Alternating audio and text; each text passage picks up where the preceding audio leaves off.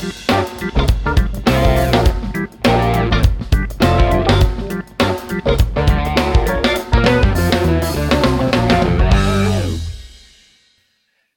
and welcome to What Else You Do. I'm your host, Masal. I'm an indie producer in Montreal working for Studio Cut to Bits. And today our guest is Stephan Akana. Please introduce yourself. Hey everyone, uh, my name's Stephan Akana. Uh, I am a game industry professional. Uh, I've been a brand marketer for about the past eight years, uh, but have been in the game industry for around 17 years. So um, have a healthy blend of operations and uh, creative marketing. And uh, excited to be here today. Stephan and I used to know each other a very long time ago, before I entered the games industry. Strangely enough, when I think back to the uh, the the place we met, you know, like at Patrick and Alexei's apartment, a lot of people ended up going into the games industry. You know, Alexei did. Um, you know, he worked on parking lot dash and stuff like that, and then he started. He's been teaching game design elements, I think, at San Francisco State. And I, then uh, Patrick also done a lot in games. Uh, Karen, she was doing a lot yeah. in games. Like all of us kind of really lucked into that into that yeah. path. And I remember like I, I, I was working at Whole Foods at the time, and Patrick had an interview at Sega for a QA job. And it's funny, I tell people this story all the time because growing up as a kid, I wasn't a, uh, a Genesis gamer. I was a Nintendo kid. So my impressions of Genesis gamers was very colored. So I go to this this interview where they're just like, oh, you know, like it's it's a it's a temp position for for QA.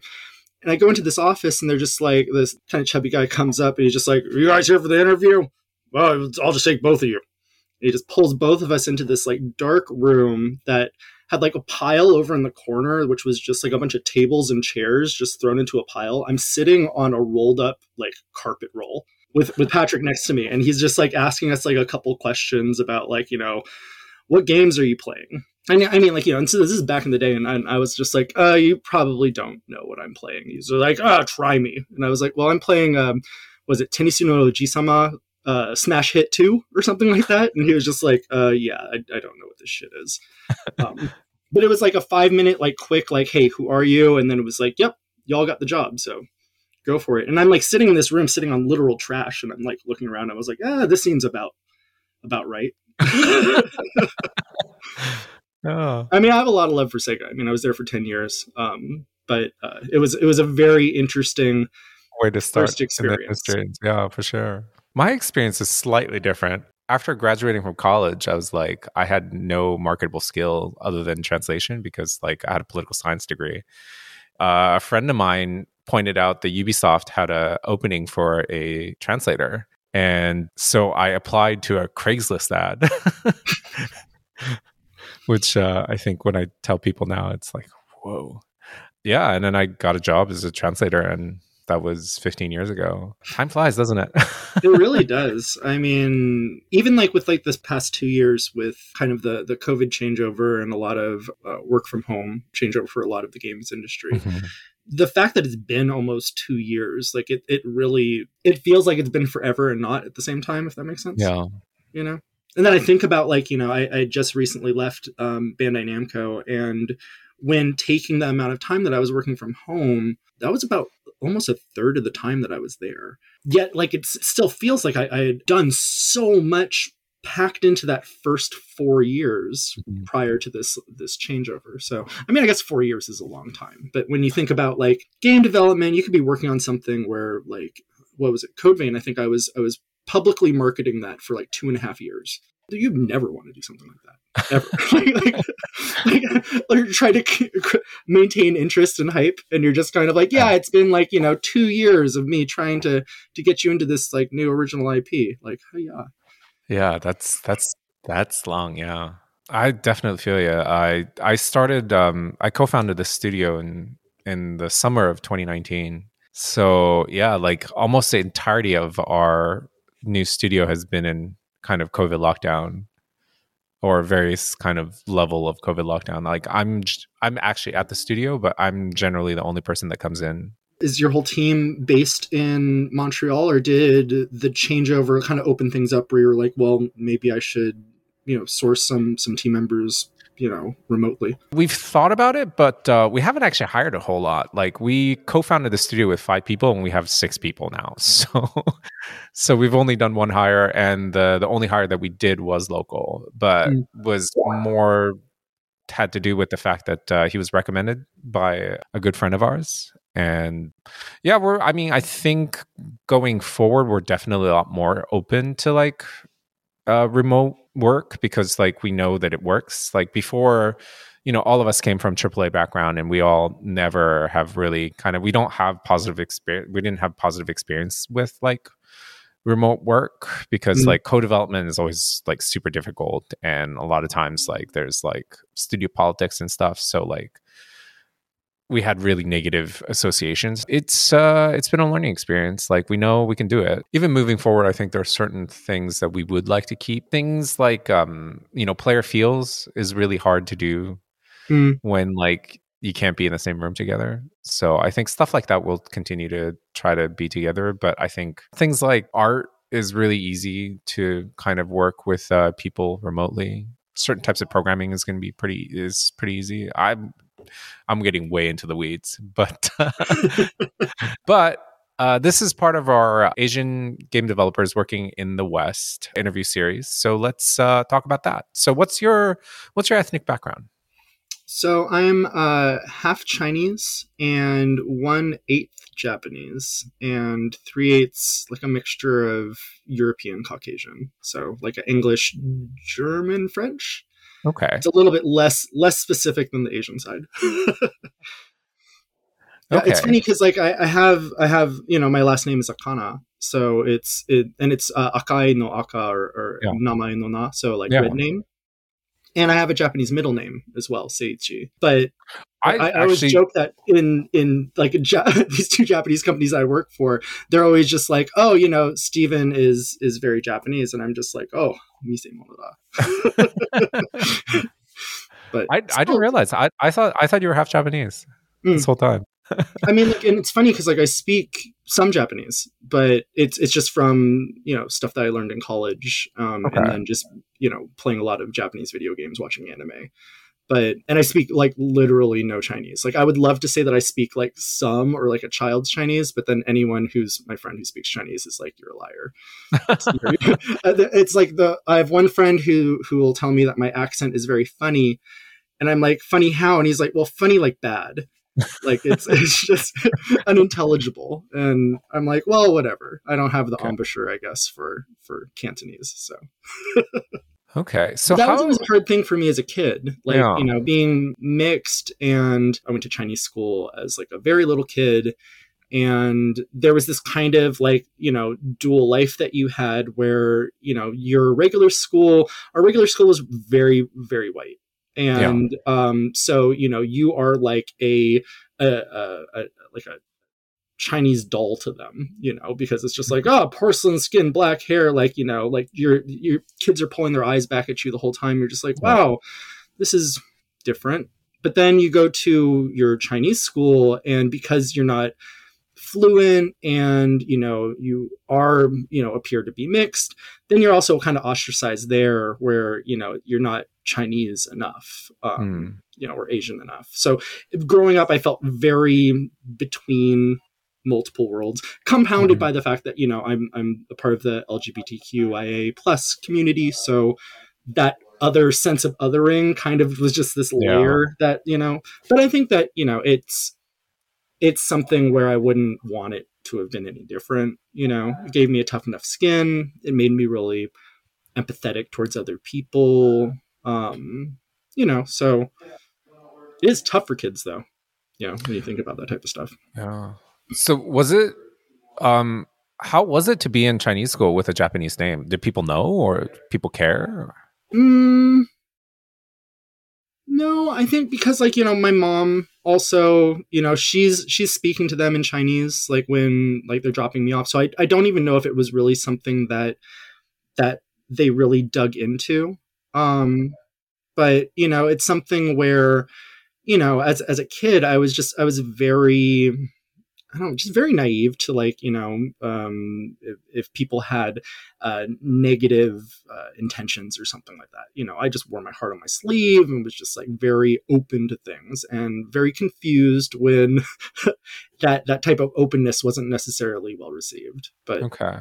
you know, So, um, so your mother is quarter Japanese, I guess.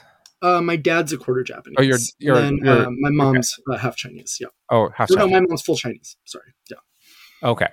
That is an interesting combination. So, how did your dad end up being quarter Japanese in his generation? That seems like a pretty unusual, especially since he he kept his name, right? Like the Mhm. His father, uh, or, or my, my grandpa, was drafted by both the um, the Japanese and U.S. Army for World War II. Yeah. because he was a he was a pilot, and uh, the basically he was given this like ultimatum from both sides of like you can choose to you have to get rid of your your citizenship on one side or the Mhm. other. yeah. Um, so he chose to to you know be a U.S. citizen, threw away everything on the Japanese side, Okay. um, and then married uh, you know a white lady from Tennessee. So you know that's Okay. But I mean, but yeah, so um, yeah, no, and then that's kind of how that that math I guess came. Oh no, but Okay. his his dad is is is half. So I guess his parents, I think they were, I think his parents were Issei. okay. Um, and then he was second generation, or at least one of his parents was Issei. Okay. So basically, two generations of marrying white ladies, Yep. and then that's that's pretty unusual, It's- right? it's like Pretty progressive at the time don't too. I mean, like because Chinese my father, Exclusion Act, like in, Yeah. in effect, uh, you know, the the active like demasculization of, of Asian men, like Yeah. around that time. I mean, you know, cleaning up shop, like like locking down some white ladies. I mean, yeah. good job. pre World War. II, yeah, like because my so my my dad's Japanese and uh, my parents got married in the seventies, and even then it was extremely unusual for a Japanese man and a and a, a Caucasian woman to get together. So yeah, it's it and and like and also from like the location of where he's from i mean like they when you know um they were in tennessee pennsylvania like these very you know very white locations you know yeah, but yeah. yeah. How Asian do you feel? it, like if i was to fill out a like a form like a government Yeah. form i always look for mixed just Okay. because i don't like people knowing like my business necessarily um, and i feel like that's probably the most factual to it but if there's no mixed option i'm going to pick asian american or asian pacific islander Hmm. i do consider myself just asian like i mean I, I i do consider i mean like if i was to really think of like you know what's the main way that you would speak about your nationality i would say hapa just because like being raised by you know my, my mom would always be like you know hapa boy so and that and that term i feel like has a has a positive kind of i don't know feeling around it for me. Mhm. like it's just you know a way of being able to describe someone who's who's mixed. And my mom always characterized it as like you know you got to take on all of the best things from from you know all the different nationalities that you're a part of you know? So but i also don't necessarily feel like even though sometimes people like will like i've had people like confused and be like oh you're asian? And i'm like am i not presenting asian? Like is that is that like a thing? But you know i guess at different times in my life i can look more or less asian. I, I don't know. Um, Hmm. I always just feel like you know I've I've I've as as you get older, you know, like how like when you look at pictures of yourself as like a kid and you're just kind of like, wow, like I, I don't look like I'm mixed at all. Like I feel like I was just like you know Chinese baby, and it could have been like you know the bowl cut haircut or something like that. I mean, like you know, there's lots of stylizing that could have happened to make me feel that way. But I mean, I feel like as I've grown older, there's certain traits that maybe aren't as strong. You know, like maybe it's because I don't have like a full head of black hair anymore, uh, being bald. So, you know, I, I don't know. I think you look, you still look pretty Asian to me, but that's uh, what I think too, right? I don't know. Growing up in Japan, I always felt like I didn't look Asian at all, and I still like. I don't think I look very Asian, but I don't know. Some people tell me I do, so it's hard to. It's kind of hard to tell with yourself because you look at yourself every day. You know, Mm. it's- have to have uh try hard to have a impartial perspective on.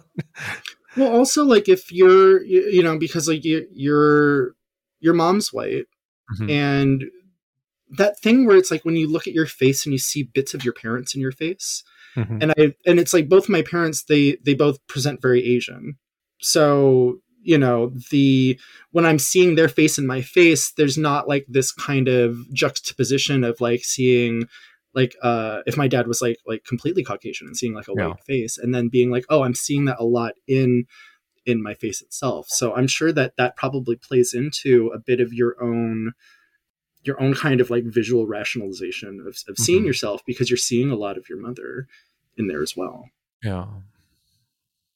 i don't And my know mom I, I, is like super white too. Like she's blonde and blue eyes, like super pale. One of the things that has kind of come up when we're talking about like how you know how Asian we feel is kind of how the environment has a huge impact on it. Like when you're in a specific locale that is maybe like more Asian, you feel, you know, you feel one way and then like if you go to somewhere else that has like way less Asian people, you feel another. I mean, I definitely took for granted the amount of Asian Asian people, but specifically Chinese and specifically Cantonese speaking Chinese people, the quantity that you have in the Bay Area, Oh, yeah. in San Francisco. You know, it's it's something where you know until you leave, you don't really realize like how special that is. Mhm. Um, and that's why when you hear and see all these things about the over gentrification of Chinatown and and people just being like kind of pushed out uh, cost wise, like how losing something like that is just it, it just breaks my heart. yeah.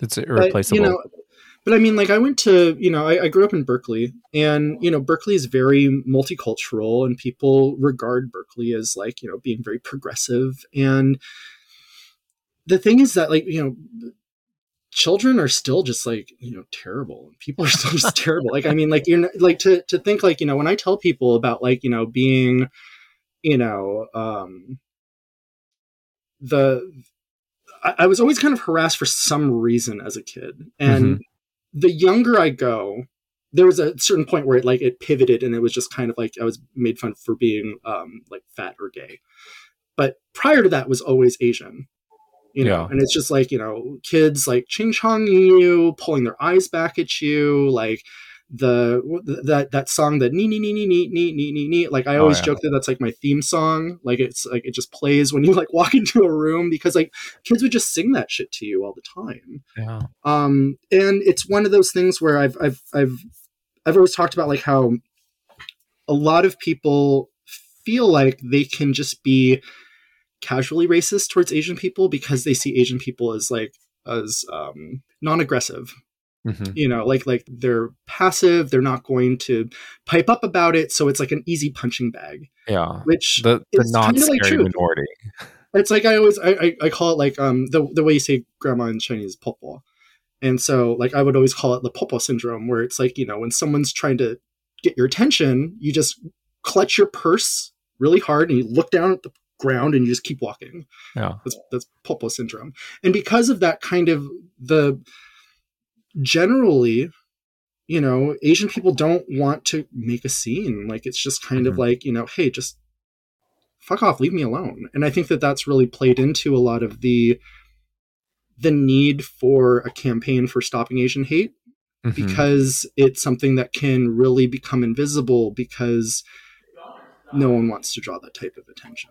you know? Yeah, for sure. Um, but I think that the the there's a lot of just kind of casual racism that goes towards Asian people, which is which is unfortunate. You know, like Yeah. I, I'd like to see there be more more change, and I don't think that there's going to be more change until there's just better representation.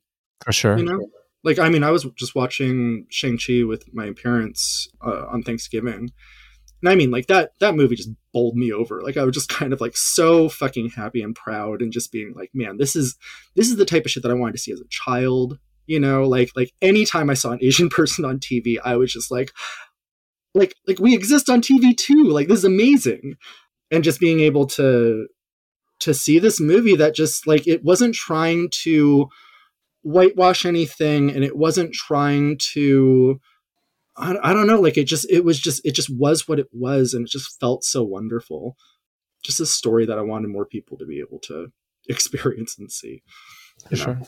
I totally understand. Like, you know, media representation is super important. Like, I think mm-hmm. growing up in Japan, like, there's almost no representation of anybody that's not Japanese. And that was definitely tough. You know, like, I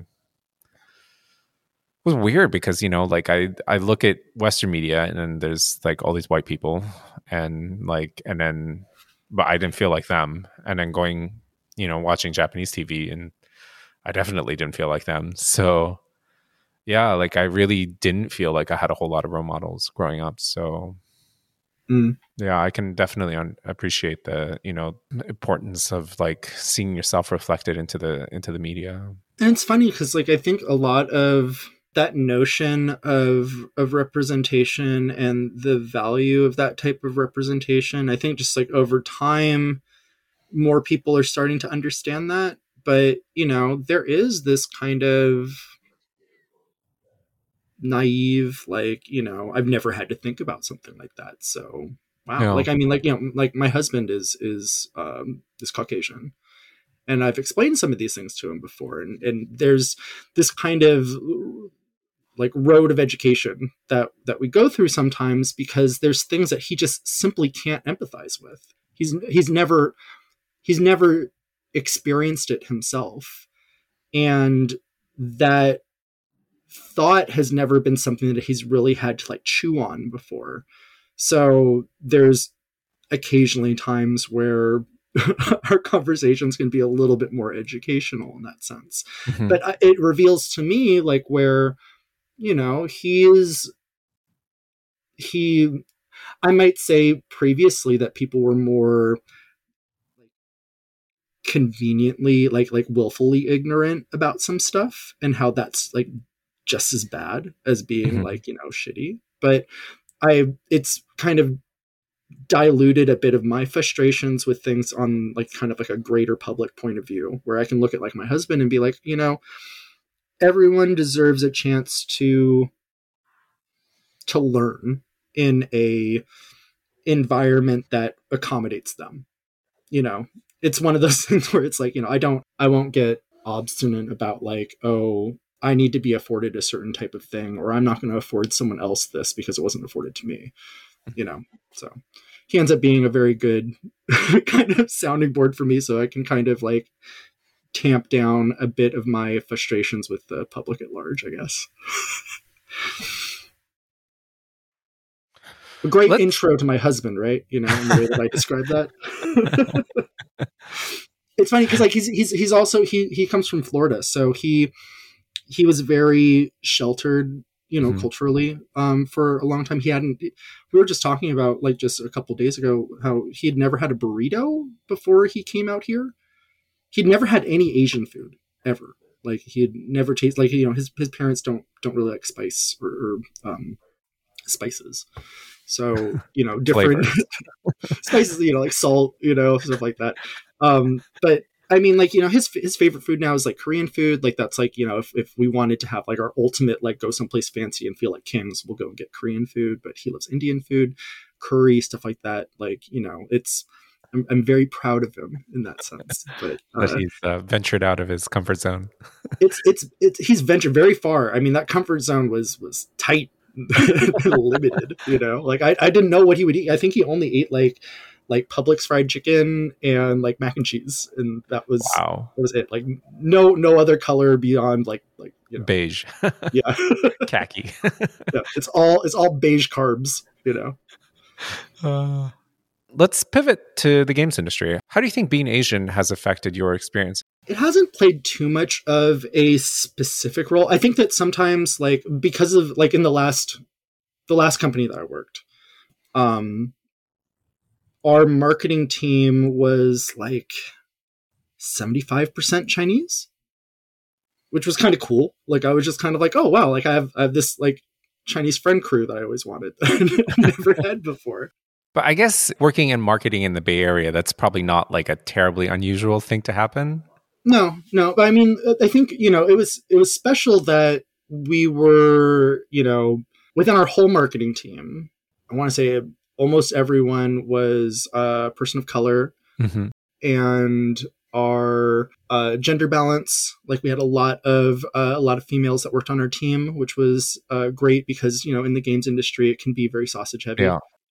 It's weird. Like I think that there was maybe times where maybe the outside perspective, being in a Japanese publishing organization, that people who aren't Asian might assume that Asian people are getting favoritism hmm there's politics that's really heavy in like a lot of of businesses and you know especially in japanese companies i mean like Oh yeah. super heavy sure. politics but i don't think that necessarily i think having a japanese last name helped with the mother office you know like where i'm working with japanese people and they see my name and like you know one it's japanese so it's already like you have like kind of a step closer hmm it when you take my my name for email which is like first initial last name sakana so people always laugh and be like Yeah. oh it's mr fish That is pretty funny. and yeah so i mean it, it was always like i always had like kind of like a nice icebreaker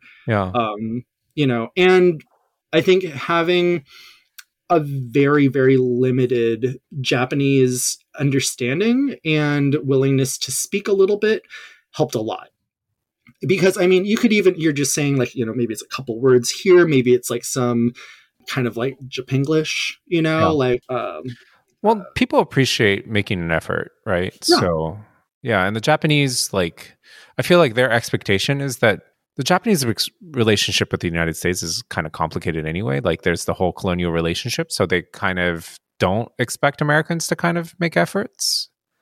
So when you do, I think they really do appreciate it. it's also funny because like there's this like, there was always this kind of like you know oh Stephan knows Japanese be careful speaking around him because he can understand what you're saying and it's like for the most part like I can uh, when it comes to just like very casual conversation I can Mhm. understand that very easily um when it gets into like you know the my vocabulary ends up being like my biggest Achilles heel because let's say you're you're listening to a whole sentence and you just don't know the verb it throws the whole thing off and i'm like i don't know what you Yeah, said you know like it's I've or you don't know the adjective. Like it is good or bad. Like the, Mhm. the those are opposite sentences, and I don't know which one is which. or like someone has like a really heavy ben and you just and you don't know that Oh. it's just like oh like you're you're from hiroshima so that's why you're speaking this way versus like oh you're saying words that i don't know I mean, I'm Um, Japanese and I grew up in Japan, and there are certain areas that if I go to, like, I remember calling a friend of mine that I uh, like. We met in San Francisco, and uh, we were both in Japan, and we were supposed to meet up in Tokyo. So I called her, and her dad picked up. And I swear to God, the the whole sentence, the only word I understood was her name. like I just assumed she wasn't there because like he wasn't handing the phone to her. So I was like, okay, I will call back later.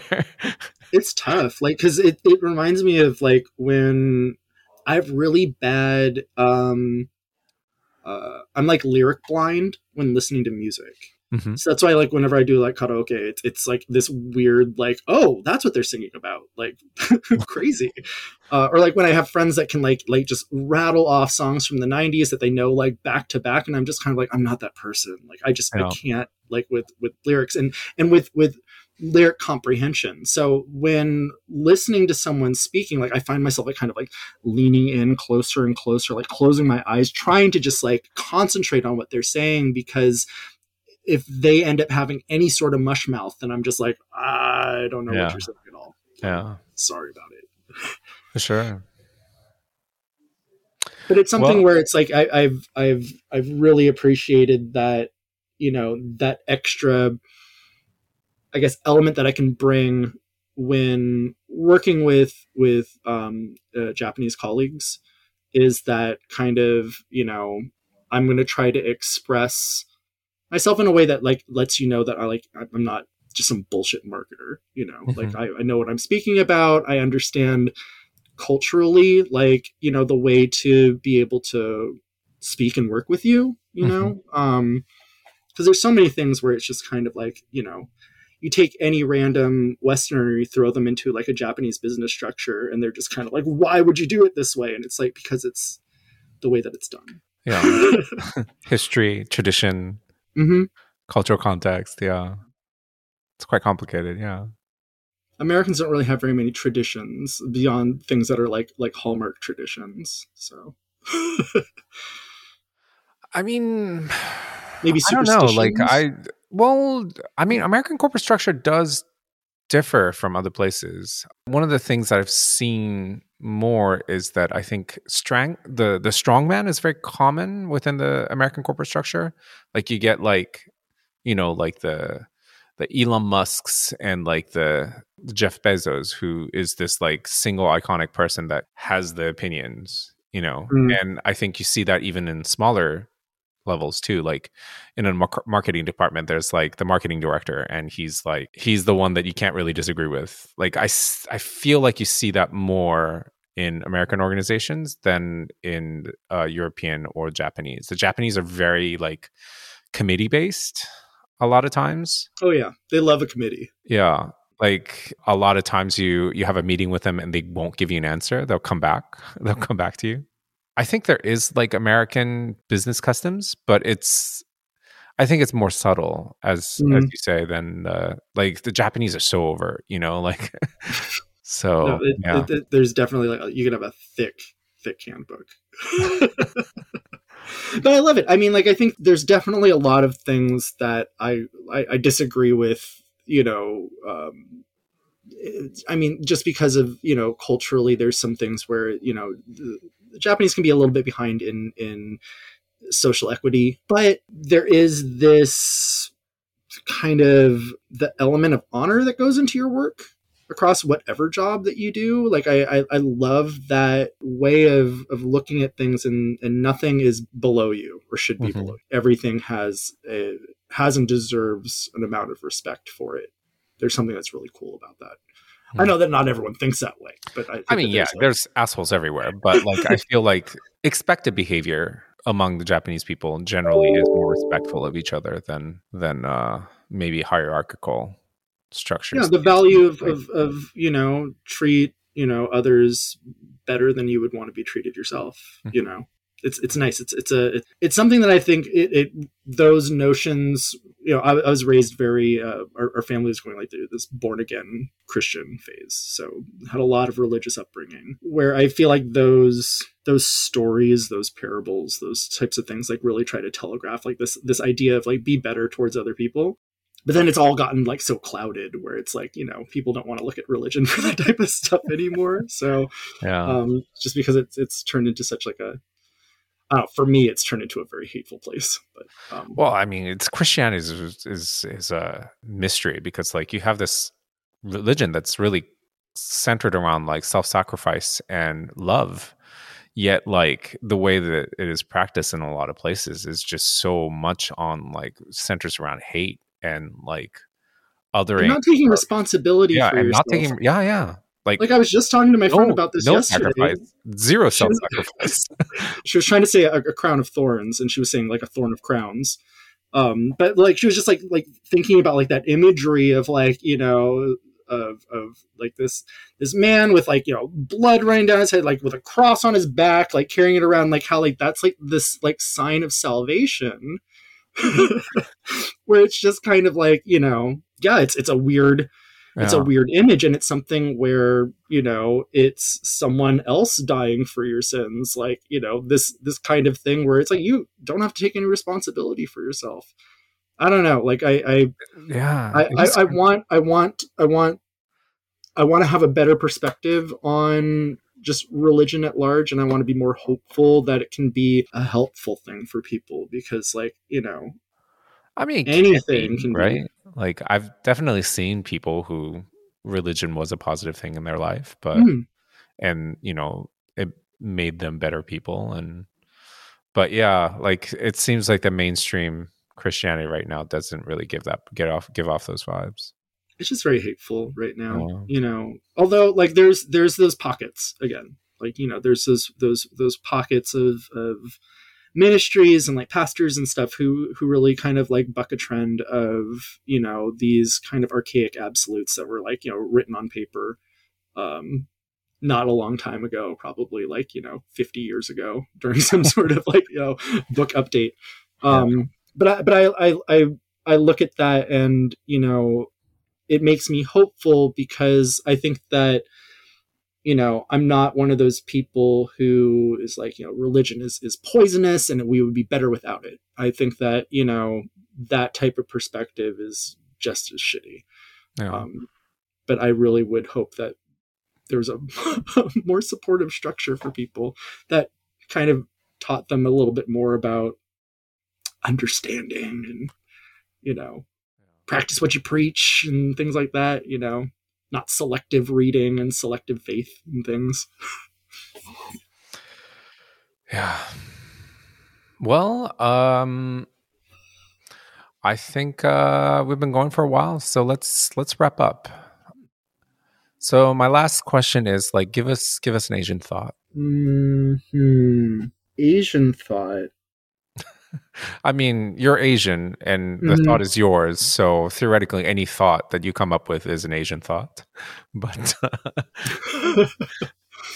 um oh, i guess my asian thought my thoughts have been centered around like so my my biggest hobby outside of of work because you know work kind of takes over your whole life when you work in games um has been gardening um the past couple of years has been um focusing on growing a lot of edible plants in my garden because i'm working from home and i quit smoking finally um because of covid um so I wanted something to be able to walk outside and just pick to eat rather than going outside and smoking a cigarette. Sounds so romantic, right?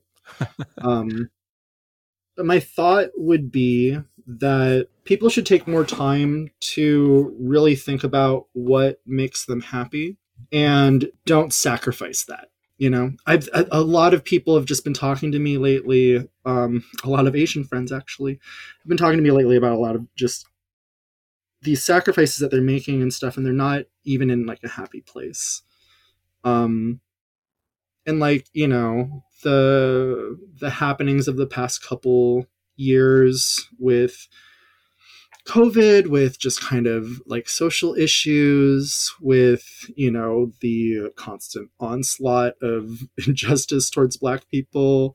All these things that like you know just really has been really bad really negative really heavy for people. I think that it's important to take a look at what makes you happy and really i don't know just lean into it and enjoy it because you know life is short.